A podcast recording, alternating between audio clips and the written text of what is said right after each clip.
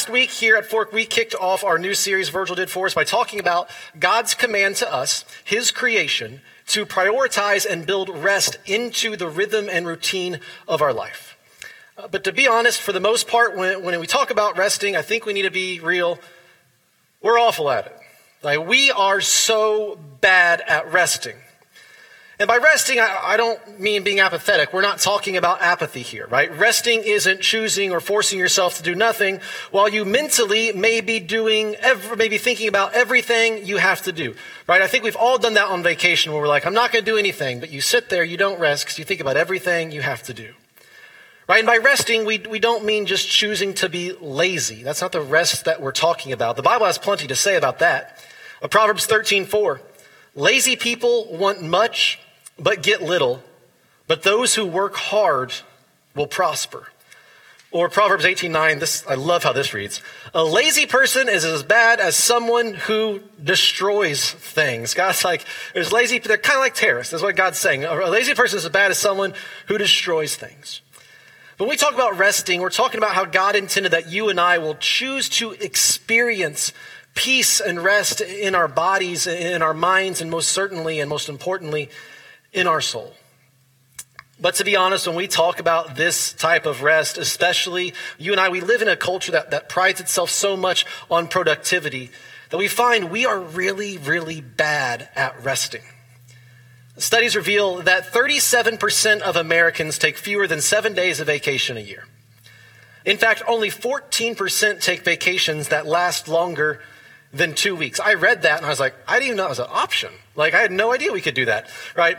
Also, Americans take the shortest paid vacations of anyone in the world.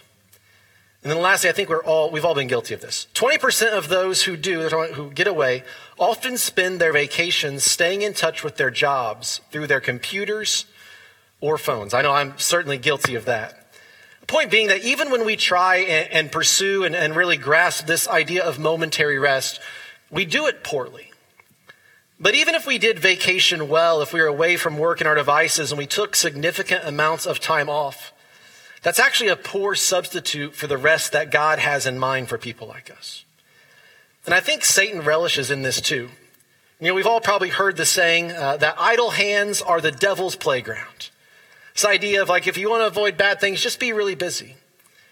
But when you consider what the Bible has to say about rest, you can also see that a restless mind and a tireless schedule are also part of Satan's playbook to keep us from experiencing the life that God desires.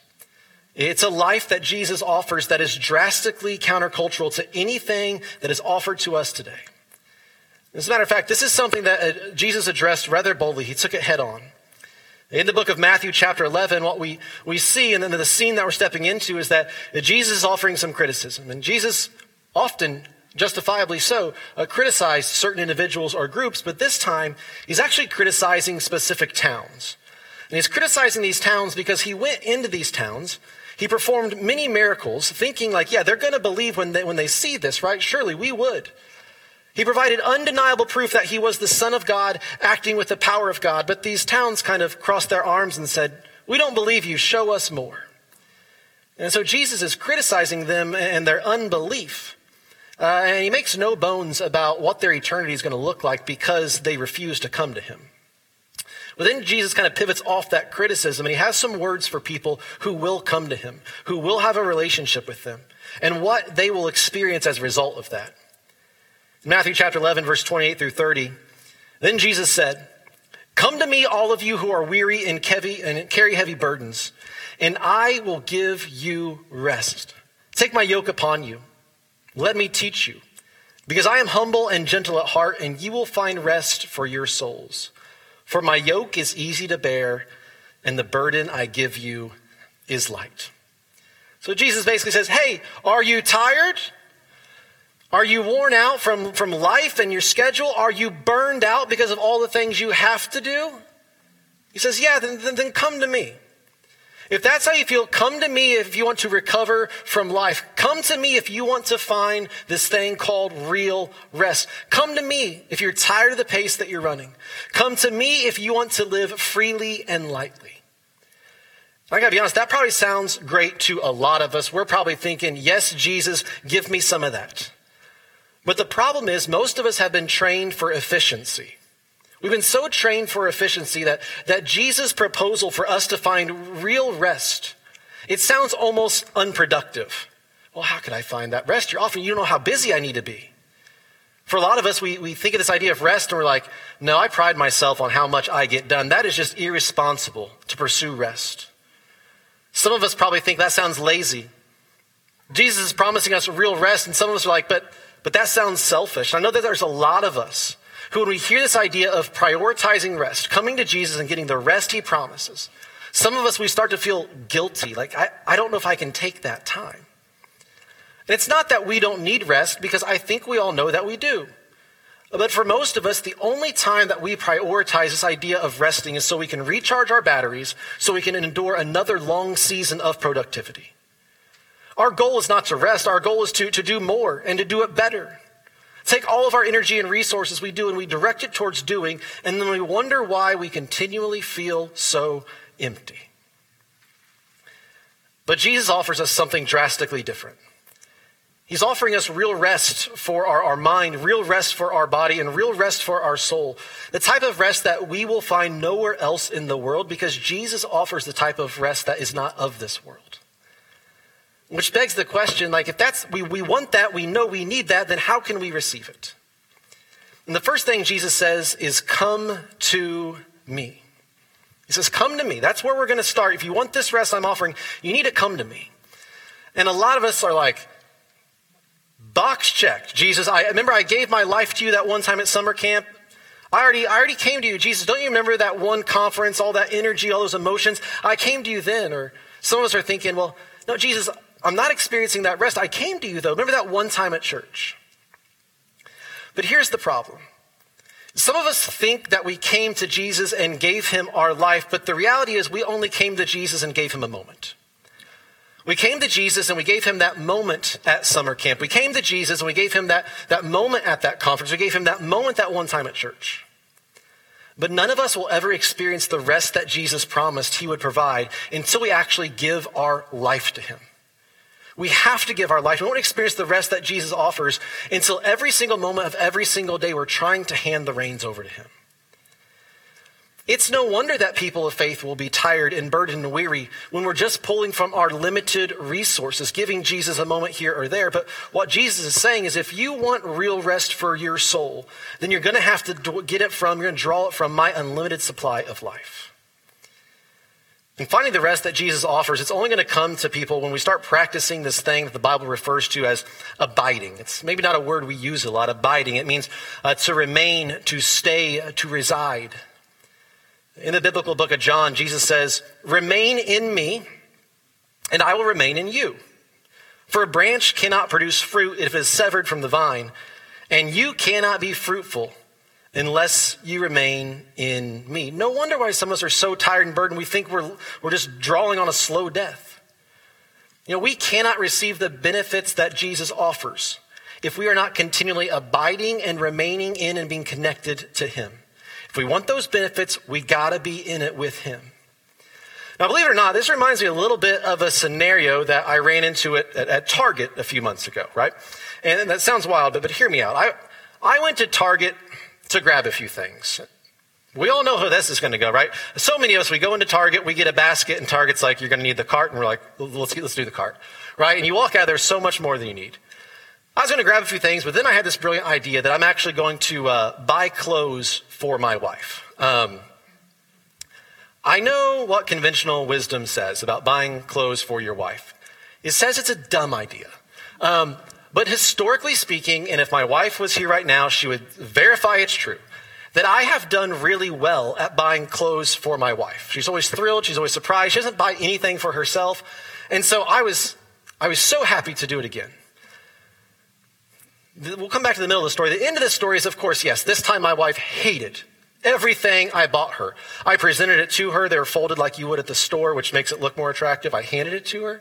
And she looked at me after holding everything and throwing it down, and she said, Why are you trying to dress me like an old woman? I didn't think I was. Ends up she was right because the next day I went back to Target to return the clothes, and behind the counter is someone I'd categorize as an old woman. And she said, I can't believe your wife wants you to take these back. They're beautiful pieces. Absolutely 100%. I was trying to dress my wife like an old woman. I get it, right? But on, on that day when I was initially shopping, I was just pushing that cart around the women's section. I was astonished by the deals that you ladies get in your section, right? I was looking around, prices were slashed. Some things were buy one, get one. I thought to myself, are they going out of business? How can you stay in business with you know, deals like this? So I, I kind of add up the price. I counted the cost and I go to the cash register. And the cashier, he starts to ring everything up, and I'm sitting there, and I notice nothing is even remotely priced as what I had just read. And I'm not the type of person who would ever send food back. Like, I don't ever want to hurt feelings. And so I thought, I'm, I'm going to have, I, I got to say something. This is so much more expensive than I ever thought. And there were a couple of people behind me, and you could tell that they thought this, they got behind me, so like, this is going to be quick. And I was like, my face said, this is, this is be, I'm sorry, your milk's going to go bad. Like, that's how long this was going to take. And, and so I, I, I looked at the, the, gentleman, the cashier, and I said, uh, Sir, that these prices aren't right. And he said, Let me see your circle app, which felt very personal because I didn't even know what that was at the, at the time. Let me see your circle app. So I asked the cashier, I said, uh, Can you clarify? These, these are not priced what they are. I have no idea you're talking about. And he said, Rather boldly, he was on a bad day. He said, Sir, you only get the lower price. You only get the buy one, get one if you are part of the Target Circle Rewards program. Do you understand? And a bit sheepishly, I said, So you're telling me I only get the benefits I read about if I commit to being a part of this program? It was wild to me, but as I thought about it, and my wife pointed out, this is absolutely the case, right? We see setups like this all over our culture where you only get the benefits that you read about if you're a part of the program. And in a spiritual sense, some of us really do think that we are going to get the benefits of abiding in Christ just by being somewhat near Christ.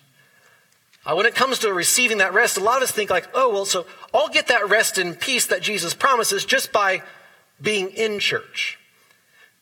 But you'll only get the rest and peace that Jesus promises by actually being continually in the presence of Christ. There has to be this daily commitment to abiding in Him if we want that rest in our lives. So, some of us, I think, a few of the questions we have to wrestle with is, you know, am I actually giving Jesus enough of my life to experience His rest? Or am I just settling for being in church? Am I really giving Jesus enough of my life that he can redeem me from the pace of the world. He can redeem me from the busyness of my schedule, and he can redeem me from the weight and burden of other people's demands. We got to consider, like, if we're, we're tired, we got to ask ourselves, well, am I even making worship a part of my daily routine? Or is worship just about what songs Fort Christian Church sings on the Sundays I come to church? We got to ask ourselves, am I taking the time to communicate with Jesus every day as often as I can? Am I, am I opening scripture? to actually get to know Jesus so I can live like Jesus instead of settling for just being saved by Jesus? Am I resting in everything he has already done for me, or am I just relying on my own strength? And here's a big one that I think when we start feeling selfish, you know, or guilty about finding rest, here's one that I think we need off the hook for. This is so good. We got to ask ourselves, am I aware of the way that God has created me? Am I aware of the moments and experiences that He has provided in this world that fill me up when I am so drained? Like, are we actually making time for those, or are we feeling guilty and shameful about it? Do we feel selfish? I can tell you there are many scenarios in life where we can cut corners. It's absolutely true.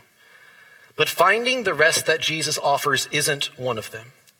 We have to come to Him and be committed to Him if we want to experience real rest in our lives.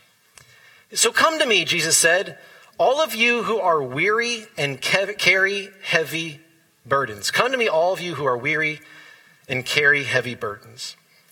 In one sentence, Jesus describes a commonality that we will all experience at some point in our lives.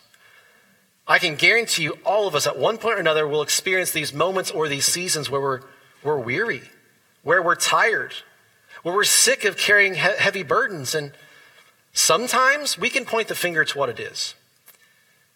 It's a project, right? It has a name, it has a face. We know what is draining us, but I think a lot of times we have no idea the source of our weariness.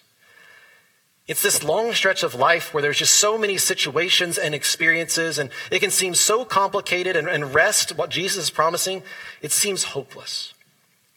And into our daily lives, into that muck of reality, the weight that we face every day, Jesus speaks hope. And Jesus didn't say, you know what, I know you're tired. Why don't you chin up? You know, I, I know that you feel like you're just so drained, but it's about time you look on the bright side. He doesn't say that. He doesn't come into our lives and say, Hey, I know what you're experiencing, the burdens, the weight, how tired you are, but all right, the glass is half full. Would you just look at it that way? He doesn't do that because such exhaustion in our world cannot be relieved by some witty statement or some better perspective. The exhaustion that we face in our everyday life needs something stronger. And back in the book of John, we see Jesus tell us, Here on earth, you will have many trials and sorrows. There's a promise of God that we didn't anticipate, right? Here on earth, you have many trials and sorrows. Jesus is saying, hey, heads up. You're going to face burdens. There's going to be things that wear you out. But take heart because I have overcome the world. Simply put, the burdens of our soul, the weight of our world can only be lifted by the one who has overcome the world.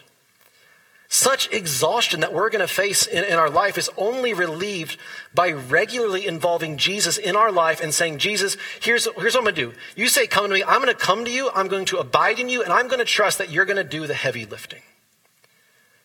But if Jesus promises rest, then why does he say this, this goofy thing out of nowhere? He says, take my yoke upon you.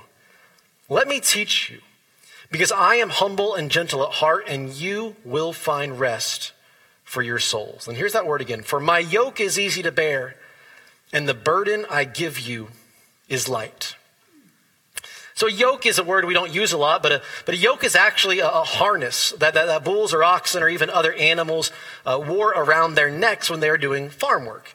Um, it's a labor tool. Which then begs the question what work is Jesus wanting us to do to experience what he promises? What work is required of us? Jesus' work seems to be the opposite of what we're trying to achieve here. What are you pulling on us? And this is a question that he easily answered to early followers of his who are wondering the exact same thing. And so Jesus told them, and he tells us, this is the only work God wants from you. Believe in the one he has sent. This is the only work God wants for you. Believe in the one he has sent. If you want to experience the rest that Jesus promises, you have to start by believing in him and trusting in him. Everything else will flow from that, but, but that is our work. That is what is required of us to pursue Jesus and grow every day in our faith and in our trust in Him. And through that path, we will find rest. And as we grow in the trust of Jesus, we, we continually hand Him the reins of our life. You know, back to this yoke terminology, when animals are yoked together, uh, they're actually controlled by their master who is at the reins. And so taking on Jesus' yoke is about having this willingness to give up control of our life.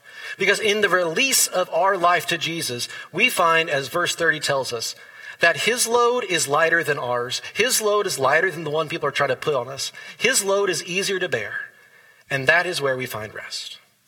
When we take the yoke of Jesus upon us, our master, what happens? He's at the reins, so we move together, step in step. We can't go in different directions than he does. We can't move through life any faster than he lets us. When we take the yoke of Jesus, he sets the direction and he sets the pace. In the message paraphrase of Matthew 16 24, I, I love how this is worded. Jesus says, Anyone who intends to come with me has to let me lead. You're not in the driver's seat, I am.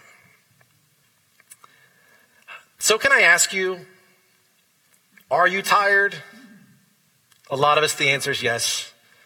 Are you worn down? Are you weary? Is the, the, the, burdens in your life, the demands other people are putting on you, is it just too much? For a lot of us, the answer is yes. So then, who is setting the pace for your life right now? Who's setting the pace of your life? It, is it you? Is it the demands of other people? Who's setting the pace of your life? Is it Christ? Because I tell you what, I've lived through this so much and I'm trying to just wrap my head around what this looks like in my life. And if it's, if you're setting the pace for your life, if other people's demands are setting the pace for your life, then no wonder we're tired. No wonder we're weary. No wonder we're worn down from this unrealistic and unhealthy pace that the creator of the world didn't create you and I to maintain in the first place. But then there's Jesus making an offer for tired people exactly like you and me who just need rest. People who desire a new way of living that is so different than the world puts in front of us.